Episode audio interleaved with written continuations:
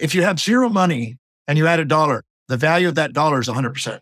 If you have $10, you add a dollar, the value of that extra dollar is 10%. In $100, it's 1%. $1,000, 0.1%. So as you accumulate money, the valuation of an additional dollar diminishes. So if you don't have a cause that inspires you, that's meaningful, that's philanthropic, that goes in the opposite direction to counterbalance the devaluation of the money, you will plateau or you'll buy clutter. Like it or not, you, me, and everyone else, we all have a relationship with money. And for the most part, it's a complicated one. My name's Sean Maslick. Welcome to the Most Hated F-Word podcast. As a certified financial planner, I want to take you on a journey as we throw out the technical finance books and shift our focus towards our minds, our money, and what matters most. If you're looking to improve your relationship with money and build true wealth, you're in the right spot. Finances does not need to be the most hated F-word. Welcome back to the Most Hated F-Word podcast. I am pleased you are here for another episode with another fantastic guest. For those of you who are listening each week, last week I did not release an episode. I was off in Denver as myself and Root Hub were doing a presentation, a workshop on uncovering our money stories, and it was fantastic. We discussed the value of moving from an unexamined story to an examined story. And then together with all the participants, we co-created and wrote and Root Hub sang a song made up right on the spot based on all the attendees' experience. It was fantastic. It was wonderful. On that note, myself and Root Hub, we collaborated over the last year and made a full-length music album based on my journey through examining my money story. And we are in the process of recording a podcast as we go behind the scenes, talking about each episode, and then we'll play the songs on the podcast. So that one will be coming out in the next couple of weeks. Looking forward to that episode. If you have 2, 3, or 4 minutes, I would love if you can head over to Apple Podcast and leave a review. The reviews definitely help, and it makes us know that you're enjoying the show. If you have an episode you think a friend, colleague, or family member would enjoy, send it over to them. I would appreciate it. So today, our guest is Dr. John DeMartini, a world-leading human behavior specialist, which is one of the reasons why I thought it'd be great to have him on the show, is that dealing and navigating a relationship with money often comes down to human behavior. Well, maybe not often. Almost all the time, it comes down to understanding our human behaviors and understanding why we make decisions. He's a best-selling author, an educator, and the founder of what he calls the Demartini Method, which we do get into during this podcast. He has authored over 40 books. That is a lot of books, 40 books that have been translated in 39 different countries, and he's presented alongside some of the most influential people like Sir Richard Branson, Deepak Chopra, and many more. This conversation was interesting for me because we really talked about understanding how we can wrestle with the discomforts within ourselves so that we can make more sense of our values and our highest values so that we can start living this more authentic life. And Dr. John DeMartini was part of The Secret Book. For those of you who are familiar with The Secret Book, you know, a big sentiment from that book was the power of positive thinking. And as I was looking into Dr. DeMartini's work, I was very interested that he doesn't avoid looking at the difficult parts of our lives or the discomforts that come with a reflective process. And this really came through during our episode. And so that must have been something that I got wrong when I saw The Secret Book, where it was all around the power of positive thinking. You'll hear in this episode, Dr. DeMartini is big on looking on the downside of our experiences and so forth. We talk about how we can sustainably change our deeply rooted behaviors in life and around money. We also talk about understanding the link and the correlation between our wealth and our values and how really taking the time to observe ourselves, how we spend our money, and what we value so that we can bring them more in congruency so that we can live this more authentic life where we feel inspired to do things that make our life worth living. Dr. DeMartini talks about how motivation is often not enough. And I thought that was quite interesting, and I appreciate his approach to this idea that motivation by itself isn't enough for an enriched life. We talk about the value of prioritizing asset making, which is incredibly important when we look at our financial picture, is how do we build assets so that we can continue to build our wealth from a financial perspective. And we talk about how wealth is not just a financial perspective. It is a very important part of it. But the original meaning behind wealth is actually well-being. And we discussed that and so many other interesting conversations during this episode. I hope you enjoy this fascinating conversation with Dr. John DeMartini.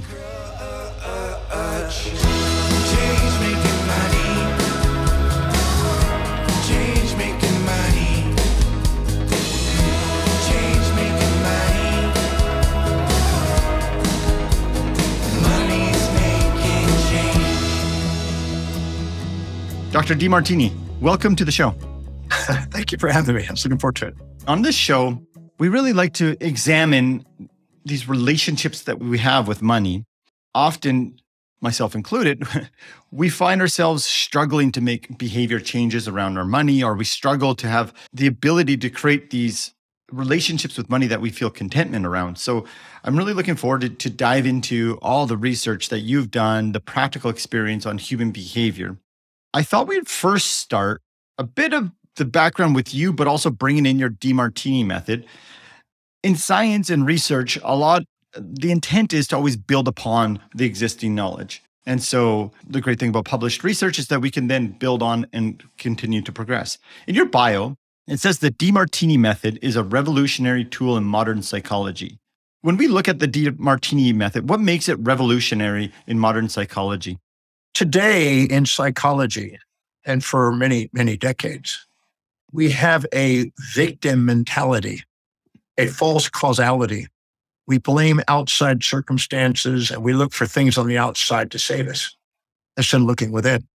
And we have a predator-prey mentality, perpetrator, innocent victim mentality, and no accountability.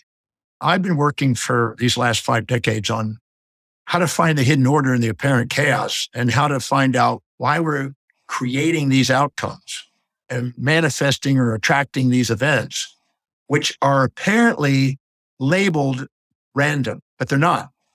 There is a hidden order to them. And so I've been developing this, and it's not from necessarily sitting on these shoulders of other people. It's clinically working with people for the last 5 decades. So it is revolutionary. It is changing.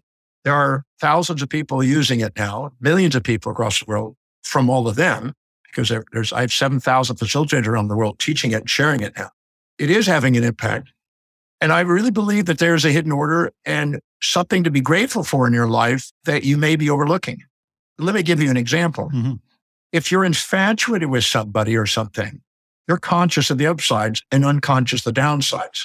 And if you're resentful to something, you're conscious of the downside and unconscious of the upside. You're not fully conscious. You're not seeing both sides. When you first meet some beautiful woman or man and you're enamored with them and you're blind to the downsides, a day, a week, a month, a year, or 5 years later, you're going to find out they got another side. So why have the wisdom of the ages with the aging process? You can have the wisdom of the ages without it by asking proper questions to become cognizant of what you're unconscious of, to be fully conscious. So you're present with somebody instead of fantasizing and then punishing them when they don't live up to the fantasy you started with. So this is a series of questions. The DeMartini method is a series of questions that hold you accountable for your own experiences.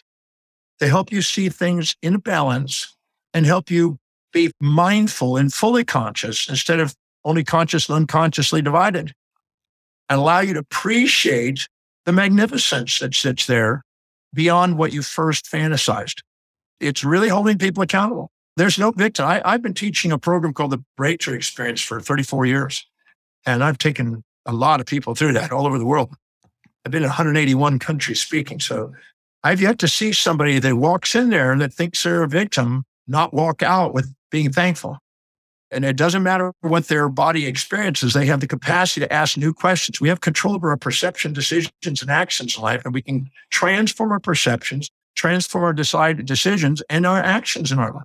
So we have the capacity to take whatever happens and turn it from in the way to on the way, from something that's holding us back to something that's fueling us for opportunity.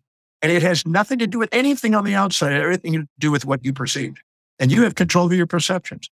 So I'm helping people ask questions to make them conscious of what they've been unconscious of, to see both sides of an event so it's not distracting them, it liberates them. Anything you infatuate with or resent is going to occupy space and time in your mind. It's going to run you until you balance the equation and liberate yourself from those emotions that hold you back. It is revolutionary because most people want to run their story, malleably alter the story, dramatize the story, have people listen to their drama, blame things on the outside, look for something on the outside. It's just crazy. I've recently been asked to be in a movie on The Respondent over this issue with Johnny Depp and his Amber or whatever. It's about that topic. Are they both victims? Are they created this dynamic? You know, how to transcend that drama and be able to be inspired by your life is what I'm interested in. That's what my psychology is about. Okay, wow. So many different doors we can go there. Yeah, you know, this idea of looking for things on the outside, as you said from the start, really resonates with me.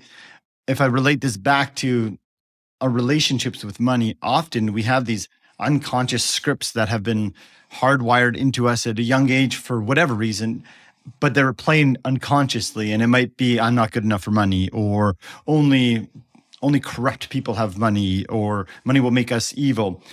And so it seems to bring us to this unconscious victim mentality. And like you said, that creates the lens on how we see things. I'm hearing you say, once we start to appreciate, once we start to notice, we kind of take ourselves out of this victimhood and this fantasy world into the reality. And when we become more mindful, when we look at this from a financial, like a relationship with money side, like, so let's say we go in from this unexamined money story, or this unexamined relationship with money, trying to move to an examined one where we start to understand, almost use money as a portal into the unexamined parts of us. What questions do the DeMartini method, like what kind of questions would people have or ask themselves as part of the DeMartini method if we were trying to bring more awareness to our relationship with money and our money story that is largely unconscious to us, ourselves? 45 years ago, I realized why some people were doing what they said and others aren't. A lot of people aren't walking their talk, they're limping their lives. And what was the difference? And I found a very common thread. And that was the congruency between what they said they were going to do and wanting to do as a goal and objective and their real, true, highest value. Everybody has a set of priorities, a set of values in their life, things that are most important to least important. And that's fingerprint specific to them at that moment. Even though it's evolving at that moment, it's real. And every decision they make is based on what they think will give the greatest advantage or disadvantage at that moment. And they filter their reality, their perceptions through it, and they take actions accordingly. So knowing what those set of values are is crucial, because anytime you set a goal that is not aligned and congruent with what you value most, where you're spontaneously inspired to act, and where you're disciplined, reliable, and focused, and where your heart and soul and your ontological identity revolves around, you're automatically going to beat yourself up if you set a goal anything less. Anytime you go down the list of values, they become more extrinsic instead of intrinsic, and you need motivation to keep you on them. Anything you need motivation to be reminded to do is not important to you. Don't waste your time on things that aren't inspired and intrinsically driven from within. Delegate those. I learned a long time ago that if you want an inspired life, you want to delegate everything other than what is inspiring to you. And people say, well, I can't afford to do that. Yes, they can. I became fortunate because I did. But if you keep doing low priority things, you'll devalue yourself. You'll wonder why you're procrastinating, hesitating, frustrating. And this is where money comes in. Money is spent according to the hierarchy of your values. So every dollar you get, you tell me what your values are, and I'll tell you how you're going to spend it. And if you fantasize, I want to be financially independent, but you don't have a high value on that, you're not going to be there. You're going to spend your money according to what you value most. I know people that have a very high value going to the spa, going and get their nails done, going and getting shoes and Jimmy Choo shoes and this and that. They can't pay their bills. They can't pay their rent. They have a higher value on that than on their rent. And they have no savings. They have no taxes paid. And then they end up living beyond their means because they have a hierarchy of values that have a higher value on that than on the other aspects. So you tell me what your values are. I determine your values. I can tell you where your money's going. The hierarchy of your values dictates your financial destiny. So most people don't know what their values are. They live in a fantasy about what they think it is. They wonder why they beat themselves up. They can't seem to get ahead because they don't really have a value in buying assets that accumulate and put money back in their pocket. They buy consumables that depreciate, and they spend it on things that go for immediate gratification. They don't defer gratification to build wealth, and they never build incremental momentum to crescendo of fortune, and they wonder why they don't have any wealth. I have to share this interesting story. I was in South Africa, Johannesburg. I was speaking at a big conference there for about 5,000 people. It was myself and Richard Branson. I was opening, he was closing. And I asked people, how many do you want to be financially independent? 5,000 people put their hands up. Some put two hands, some put their leg up in the air. And, they're all exuberant. They're all elated about the fantasy. And then I said, how many of you are financially independent where your passive income exceeds your active income right now? Ooh, all the hands went down. 7 hands were up. That's it, out of 5,000. I said, now this is a group of entrepreneurs. These are people that are businesses. These are people. You would think that there'd be a higher probability than, the housewife sitting at home if that was in this list. But here we only have 7 out of 5,000. Less than 1% become financially independent globally. So how come 1% or less compared to everybody with their hand up? That means 99% of the people are living in a fantasy and aren't grounded about what their real values are. So I said, here's what I want you to do. Pull out a piece of paper. I'm going to send you $10 million. I want you to imagine and receive that, $10 million. And you have 1 minute, 60 seconds to write down from that $10 million, if I give you 1 minute, 60 seconds, as fast as you can, write down the 10 things you would do with that money once you received it. 10 million in your hand, the 10 things you would do in 60 seconds. What would you do with that money quick? And I had him quickly running and pulling that piece of paper out, writing it down. I said, now hand that list to the person you left and calculate how much of that money is now an asset that's actually going to grow for them. Left. 20 to 80% of the assets I gave them, $10 million, 20 to 80% was left. That means they bought a new car, they bought a new house, they bought new clothes, they went on that trip, they bought this, do this. They consumed, they were addicted to the lifestyles of the rich and famous, living beyond their means, and did not buy assets except a handful of people in that room. I said, that is a reason why you're not financially independent. You can live fantasize, you can blame your grandmother and your mother and your church, and you can blame everybody on the outside. But until you have a hierarchy of values to actually truly value wealth building and care enough about humanity to serve vast numbers of people and contribute efficiently, effectively to product, service, or idea, to be able to remunerate yourself and to be able to value money without infatuations, resentments, and be able to go out there and actually invest in quality companies or quality real estate or a true asset accumulation, it's a fantasy. Wake up. Today's the day you decide, do you really want to be financially independent? Or do you want to keep being fed fantasies by quick get rich schemes or whatever in your life and not get grounded? The whole room is sitting there in shock. And they go, whoa. I said, today's the day. Today decide. And I'm going to give you some tools to do that. But you have to decide, is this really what you want to do or is this a fantasy? Because if you want to go and live the lifestyle of rich and famous, you're going to decrescendo your life as you get older in life. Because you're going to keep spending it, and then eventually you're going to get 60s and 70s. You can't work as much. You're going to have to go down in value. Instead of buying assets, that'll just keep growing faster than you can even spend them. And then you can be philanthropic and contribute to people in a way you've never even imagined today. It's up to you. Divert your gratification will build you a fortune, and immediate gratification will destroy you. Your amygdala is an animal behavior. It's not going to build you wealth. But strategic planning and the executive center with foresight and planning and being patient and methodical and not going to quick get rich schemes, they're going to build wealth that way. What do you want?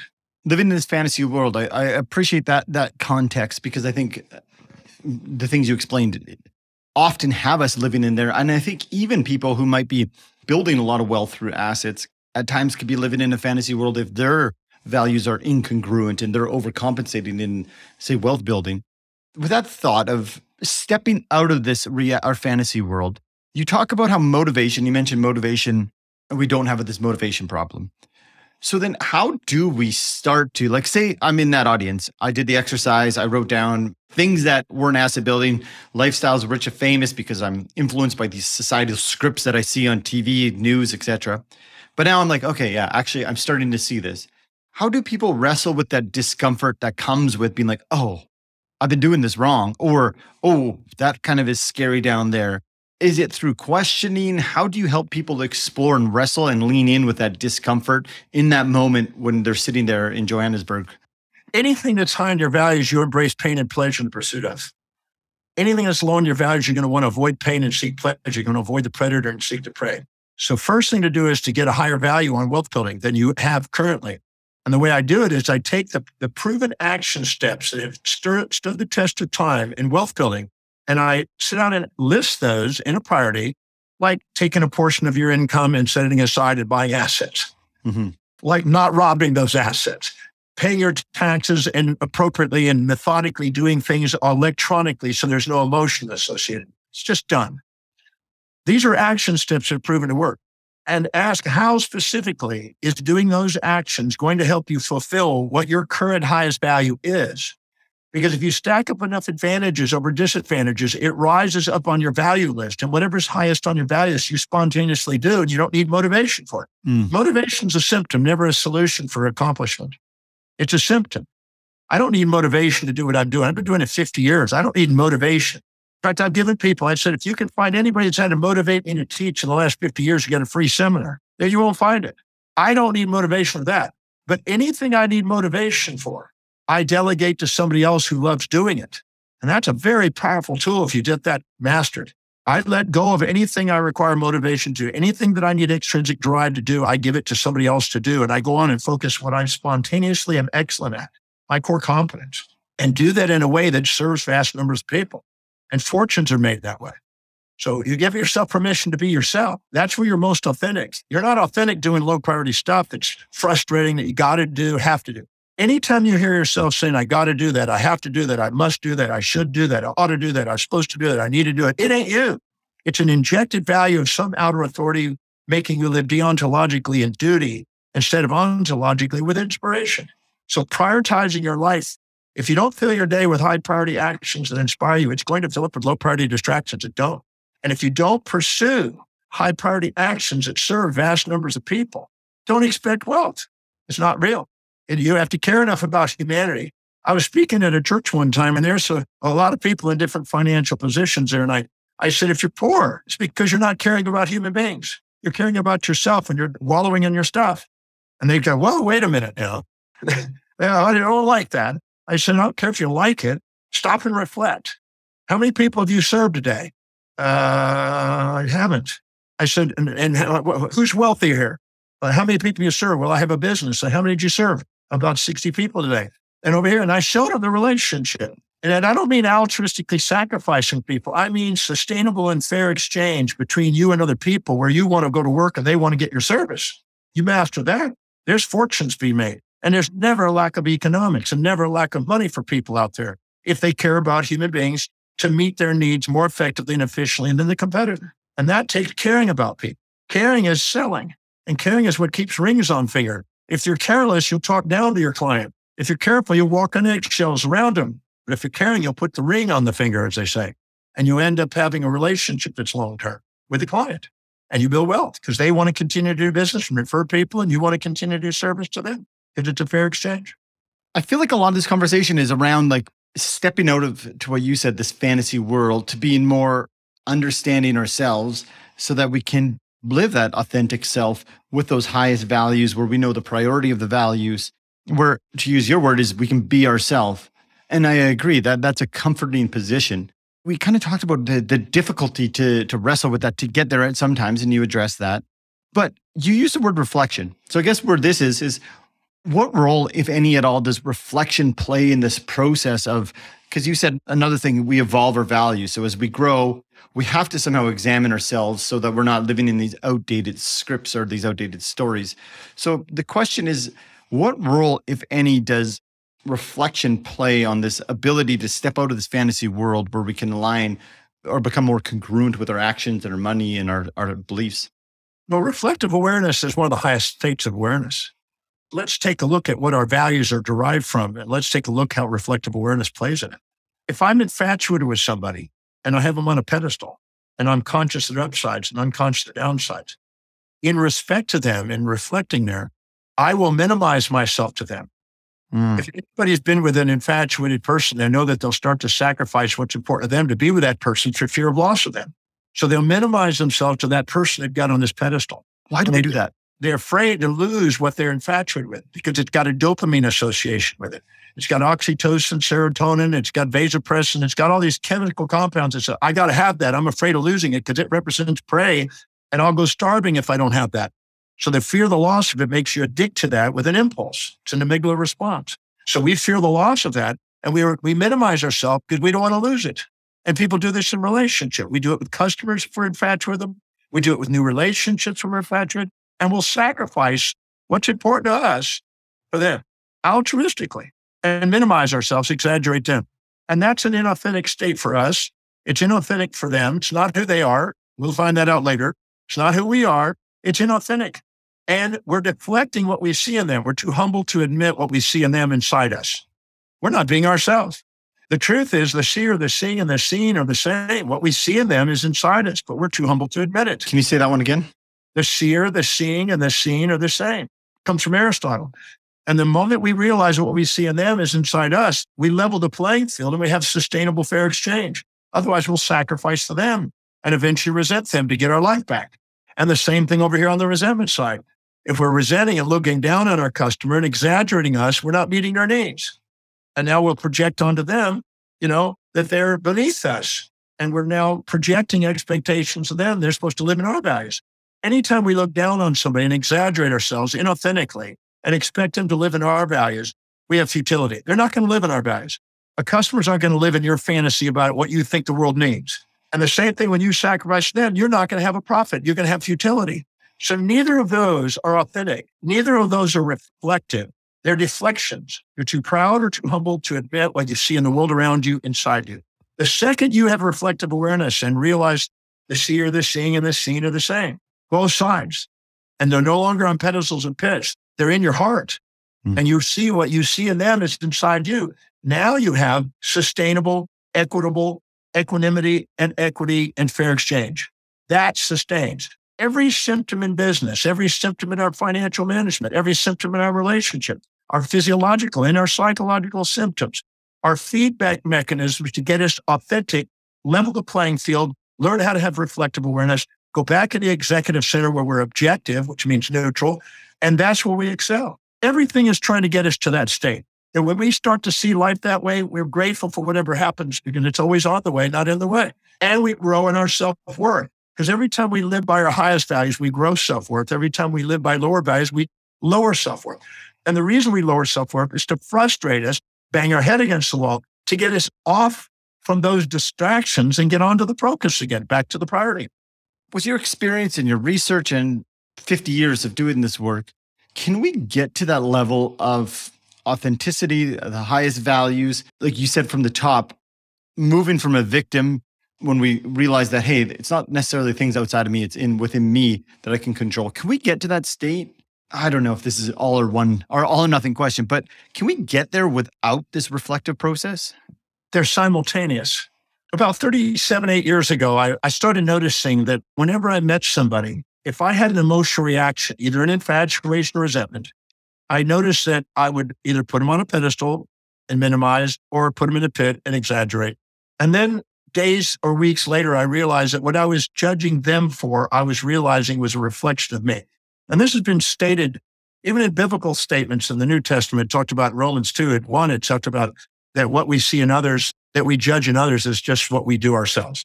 So this is an ancient proverb. But what I did is instead of waiting for people to push my buttons and cause me reactions, I decided to go to the Oxford Dictionary, which is the largest dictionary I could find. And I underlined every possible human behavioral trait that I could find in a human being based on our language, English language. And I found 4,628 traits. Yes, I'm a neurotic about numbers. I'm a mathematician.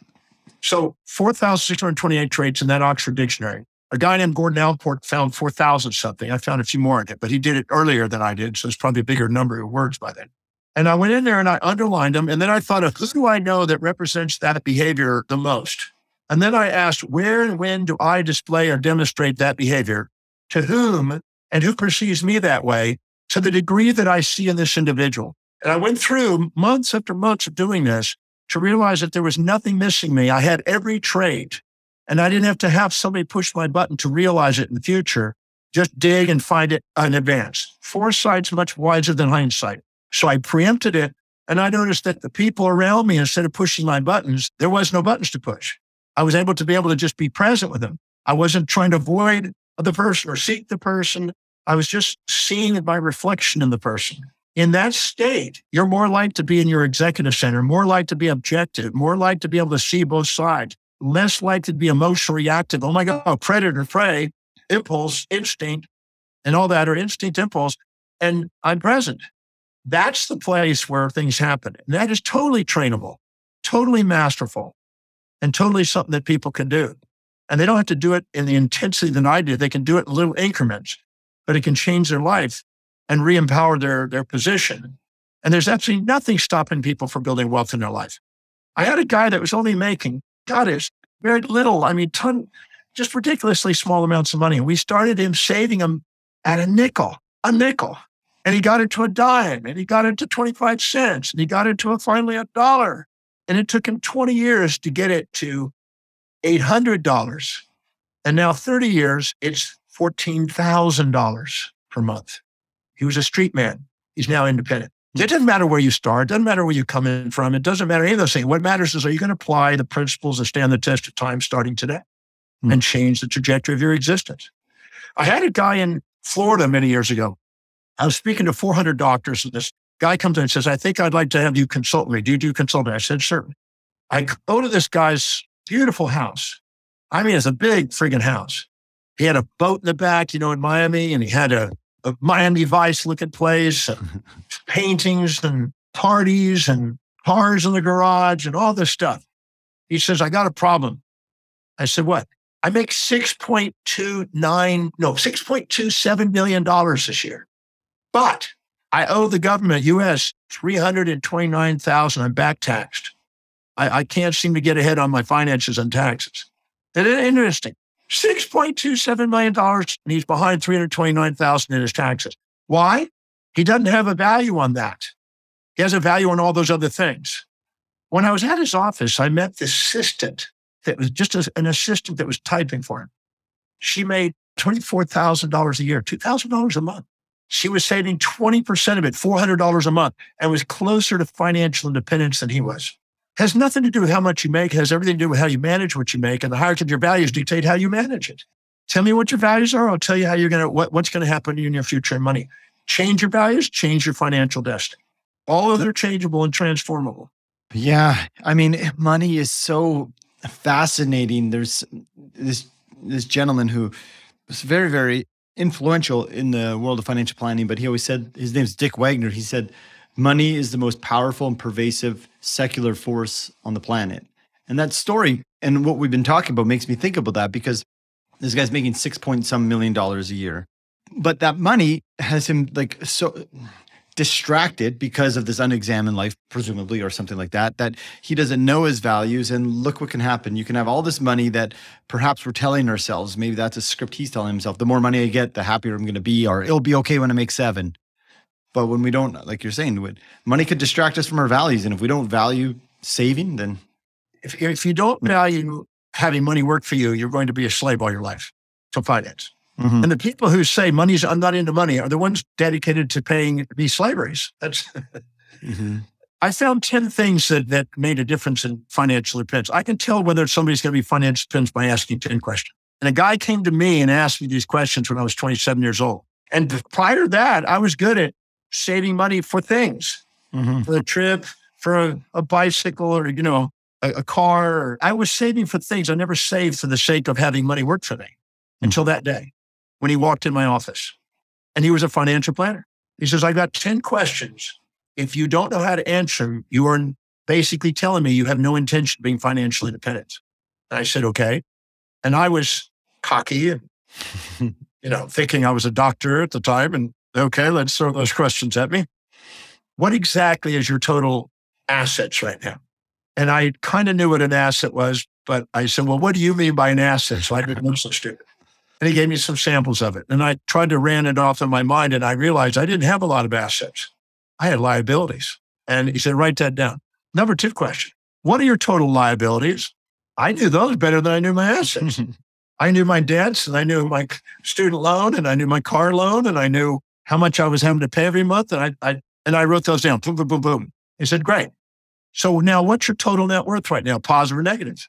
Assets minus liability. I wrote them down. And I was negative. I had a net worth of zero and I was in the hole. I owed more than I had. He said, all right, good. Now, number four, what is the passive annual income that you would love to have that you're going to call financial independence right now? That if you don't know where you are, you don't know where you're going, and you don't have a strategy to get there, you have no plan of getting there. That's like getting an Uber and saying, I don't know where I am, I don't know where I'm going, but come pick me up. Some kind of stupidity. I said $100,000 a year. This is 1982.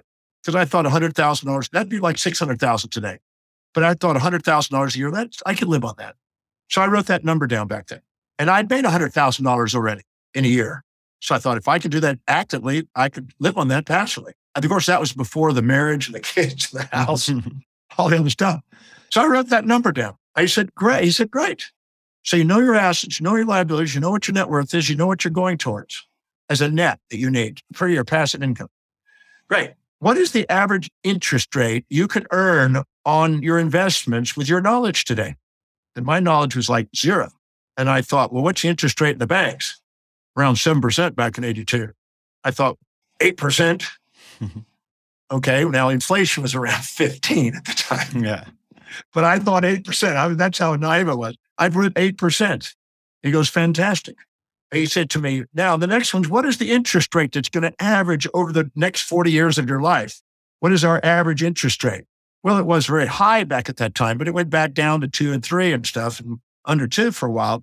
But it averages around 4 to 5% over the long century. I said 3%.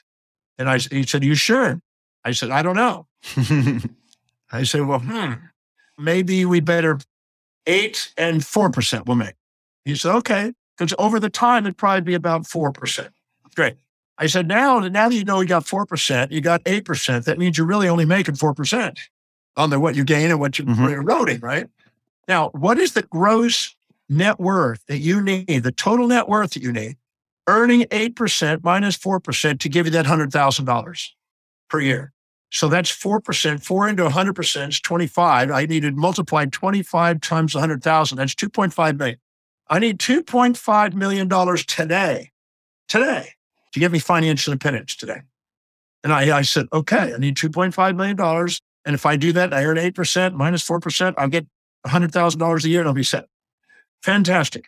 He says, okay, now the next question is, what's the shortfall between your current net worth and that net worth?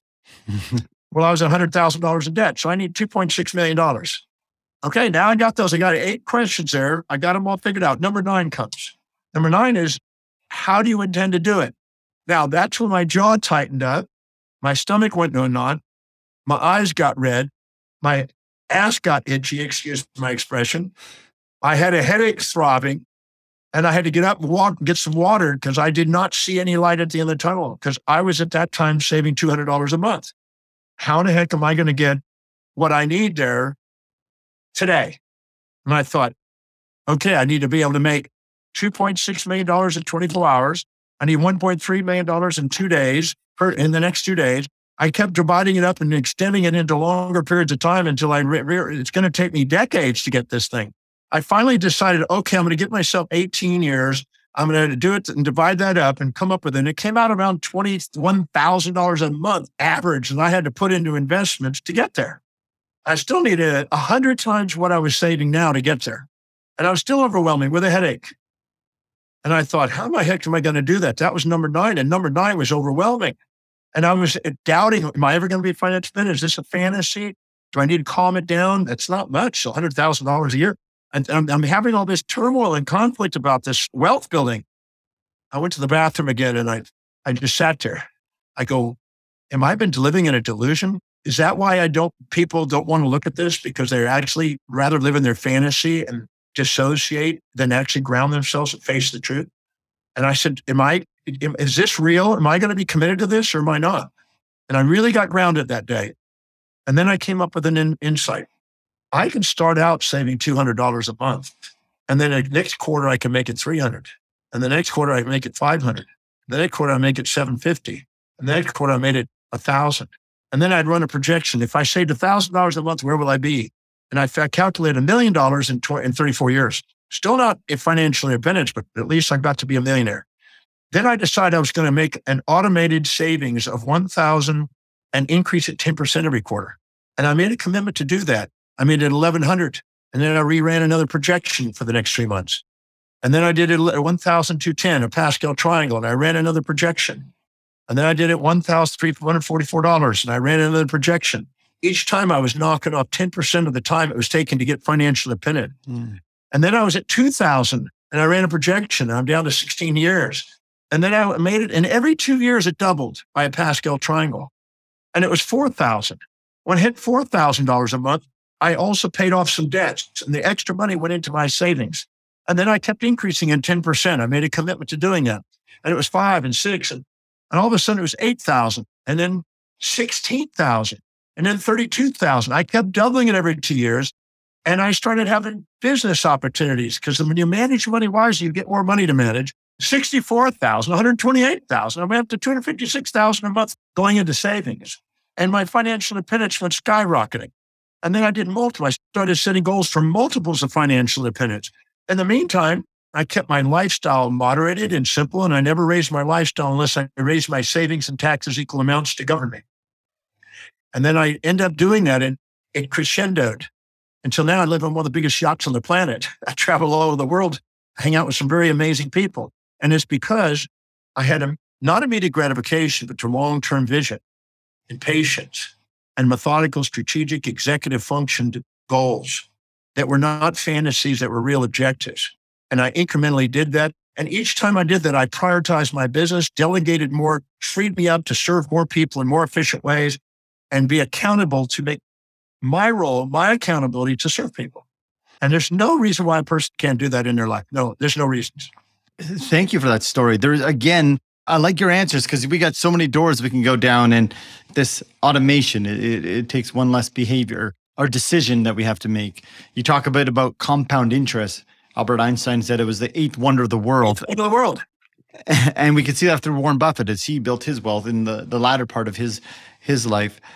Where my question is coming from, in your new book, in chapter 6 or treasure 6, you talk about wealth. And this is in alignment with what you were just saying. And in there, you bring the original or the origin word of wealth, you stated, which was originally well-being. How, as you went through that journey and your savings increased and more opportunities came, like you mentioned, I interviewed an individual who wrote a book bringing in, like, what would Buddha do at work? A lot of Buddhism and in a relationship with money. And he talked about how the Buddha said there's this intoxication effect of money. So I'm curious, as you were starting to go, there's sometimes this intoxication of effect of money where, going back to that quote that I said, money's the most powerful and pervasive secular force on the earth. How did you stay true to your original word of wealth, of well-being, as more money came in? How did you continue to stay congruent in your own highest values and not be tempted by this? Maybe you were by this intoxication of money. Well, money is not the intoxication. It's the illusion you make around it. Money. My dream when I was 17 years old to travel the world and teach. That's it. Today, I'm financially independent. I travel the world and teach. That's my dream. That's what I do.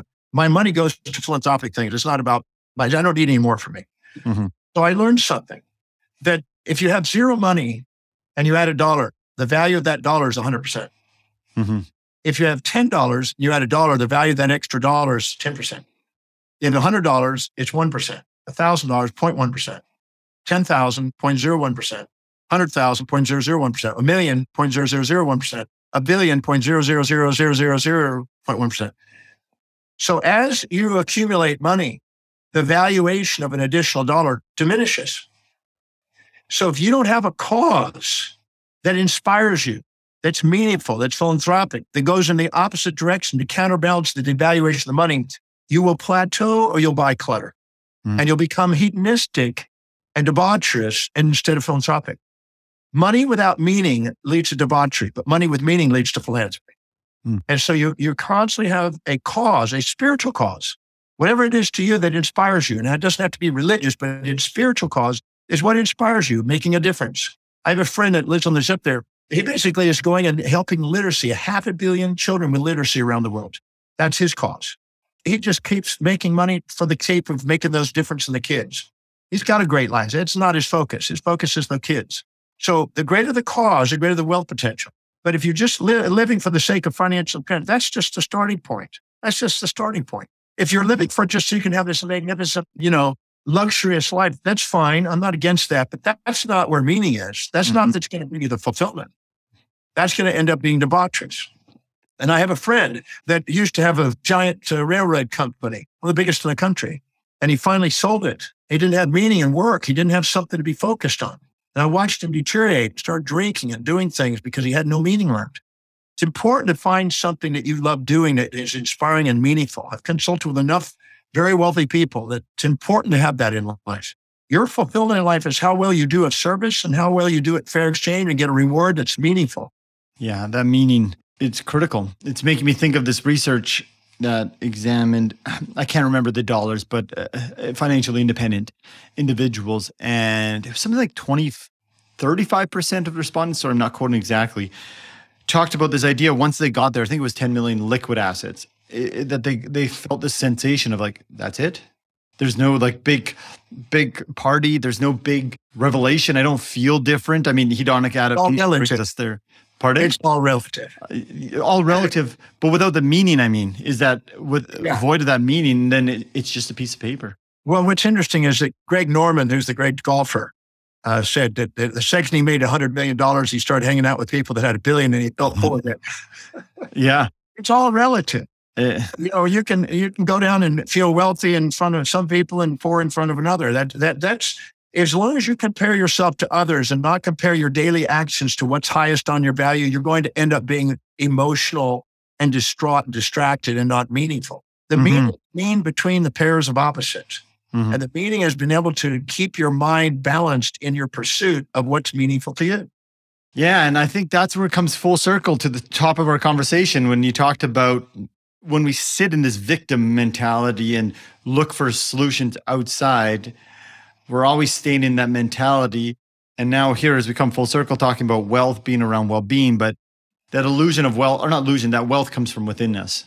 And like our own perception of ourselves and being content with our values and who we are and the meaning we bring. Our wealth is our gratitude. Our executive center is also called the gratitude center. The medial prefrontal cortex. They've just done in Scientific American, I believe in either August or September edition of Scientific American, they had a fantastic article on the medial prefrontal cortex, the executive center, they call it. And they now confirmed it, that is the most integrative center and the most ontological identity of self there.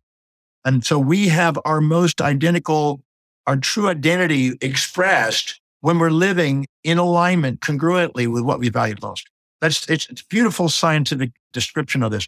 So when we're doing something that is truly meaningful, truly priority, the mean, as Aristotle said in his book on the golden mean, between the vices, the true virtue in the center, our authentic self, when we follow that path, we have the greatest fulfillment. And we don't need to go and fill ourselves full with crap, excuse the expression. We're doing something that's meaningful relating to other human beings. If you ask yourself, go to the moment when you have the most fulfillment life, you'll find out that it's something you did that made a difference in people's lives, that felt something that you felt fulfilled. So you might as well just face that and not try to buy your way into fulfillment, serve your way into fulfillment. And you'll deserve those things that you want to buy. But it can be a clutter. I'm a minimalist. I keep simple stuff. I don't buy a bunch of stuff now because I realized I had 11 homes at one time. My wife was into all that. She passed away. So I'm not into any of that stuff. What I'm into is doing what I'm doing right here, today, right now, on this presentation is where it's at. Because there's somebody out there that might listen to this, that might have a trajectory change, might open their heart, might see within their capacity and do something. And they might go and say, thank you to you and I. That's what it's about. Mm-hmm.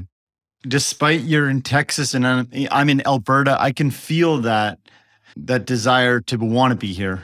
50 years later, I can, doing these conversations, I could tell that you do want to be there for whomever's listening, who this is going to resonate. And I think that's clear in you finding your meaning.